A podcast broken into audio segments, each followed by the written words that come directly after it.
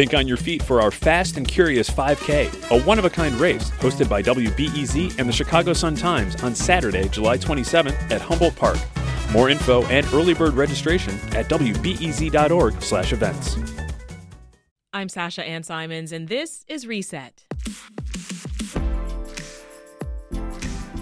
Renaming Lakeshore Drive, police reform. Those are just some of the big ordinances and measures that Chicago's City Council is taking up today. Now, Mayor Lori Lightfoot is beginning the second half of her first term in office.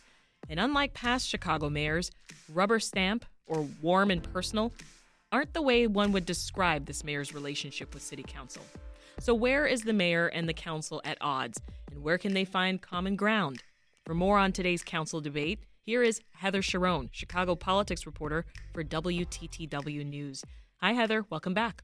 Hi, Sasha Ann. Thanks for having me. So, Heather, I want to start with the, the City Council was poised to rename Outer Lakeshore Drive. Tell us the details there and also the latest on that.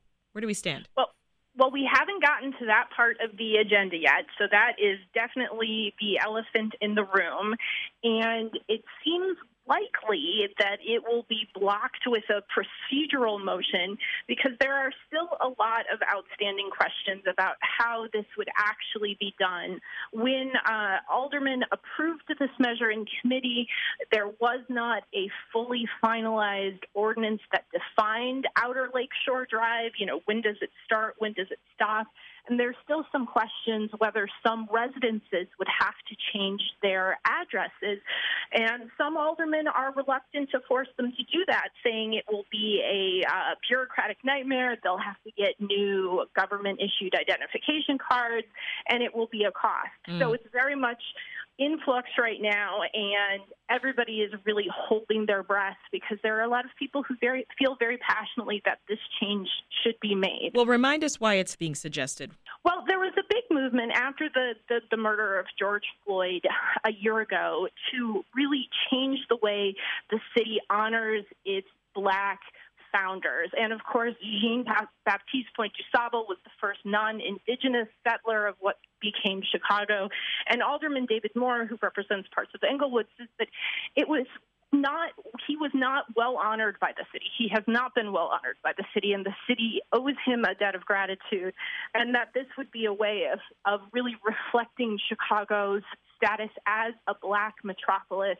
And it's really necessary to sort of even the playing field and make sure that black Chicagoans know that they have such a rich history in the city's founding. Heather, you've also got an update on the future of the Thompson Center. What's the latest there? That's right. So Alderman did approve this. Um, they basically changed the rules for what can be built on the Thompson Center site if it is sold and torn down. So, under the previous rules, you would have been restricted to build a smaller office tower than the surrounding area. So, this, which was authored by Alderman Brendan Reilly at the request of Governor J.B. Pritzker, would really just sort of even the playing field, which could potentially attract buyers, could attract people interested in building some new structure on that site. It also still leaves the door open for an adaptive reuse of the building, which, as I said on Twitter to much uh, engagement, is almost equally beloved and loathed um, by Chicagoans. And, and rules for the site, they currently restrict what size building could be erected there, right? That's right, which means that if you're limited to building a, a building of a certain size, that property is going to be worth less. So the state very much wants to get as much money as possible for this property. It's in the heart of the loop, right at, at Randolph and LaSalle. And the city wants as much property tax revenue as they can get because, you know, as we've talked about, the city is still mired in a, a pretty significant financial crisis, even as we emerge from the pandemic. Now, City Council is also going after certain tow truck drivers. What's happening there? That's right. Well, this passed. So this was authored by Alderman Gilbert Villegas. So before this ordinance goes into effect, you would only have to be licensed by the state if you wanted to operate a tow truck in Chicago. There's no was no city licensing procedure, but now there is. And Alderman Villegas says that this will stop rogue tow truck drivers who have really sort of um, used their trucks to really extort drivers who find themselves in a precarious position. There have been reports of tow truck drivers sort of racing to the scene of an accident, creating a public safety night- nightmare, or sort of basically saying, you know, if you don't let me tow your car away from this accident site, it's going to be bad for you. So this is sort of a long history of, of bad tow trucks in Chicago, and this is really a, a, an attempt to sort of put that history behind the city and bring these businesses into compliance with the city and give the city a little bit more leverage over those that break the rules. Heather, this council meeting is actually the first since some very serious legal troubles for one alderman in particular. Can you tell us about him? That's right. Alderman Patrick Daley Thompson was indicted on federal charges that he filed false tax returns and lied to federal investigators. He has pled not guilty and maintains his innocence, and he has asked the judge in his case to set a trial date as soon as possible, saying he is determined to clear his name.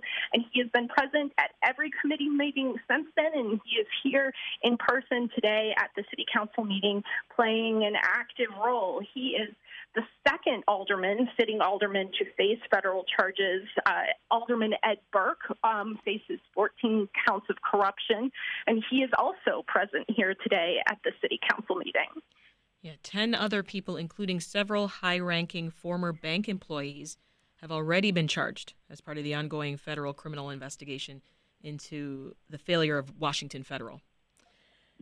Now, you've also been following some tough negotiation and debate connected to police reform and oversight. We've been talking about it a lot here on Reset. Where are we on that?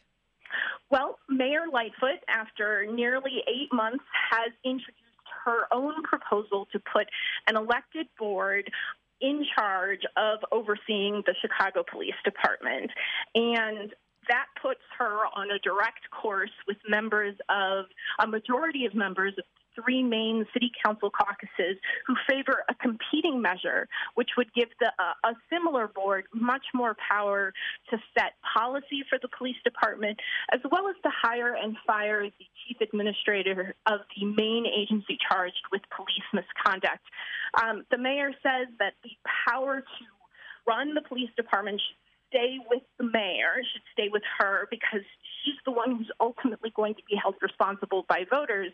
However, police reform advocates and progressive aldermen who favor the more um, stringent measures say, look, we've tried that. It, it hasn't stopped decades of scandal and misconduct and brutality, so we need to do something different. Mm-hmm. And they say if you put control of the police department in the hands of the people, it will have more trust, it will have more believability in the communities and it would make Chicago a, a safer place.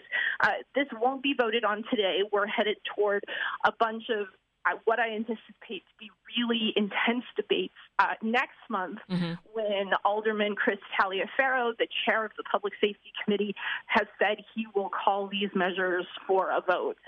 Well, as we mentioned at the top, Heather, you know the mayor's relationship with the city council is looking to be much more contentious going forward than when she first started out as mayor. Can you tell us briefly how that relationship has changed over time? Well, I think it started off very tense and it has only gotten worse. More tense. yeah. because the mayor made a point of her in her inaugural address of sort of turning to the aldermen and saying, I'm here to root out corruption and you are all on notice.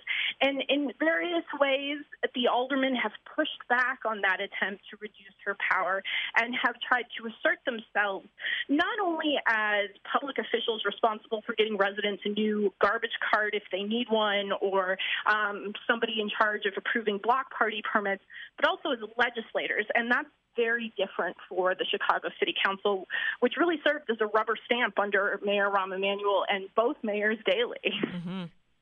Well, that is Heather Cherone, Chicago politics reporter for WTTW News. Heather, thank you for keeping an eye on this stuff. We'll talk to you again soon.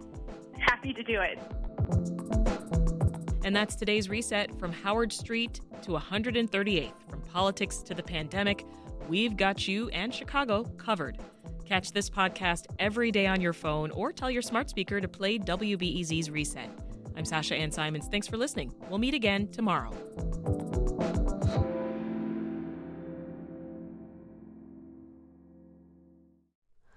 Hi, it's Terry Gross, the host of Fresh Air.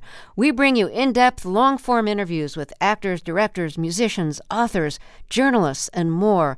Listen to our Peabody Award winning Fresh Air podcast from WHYY and NPR.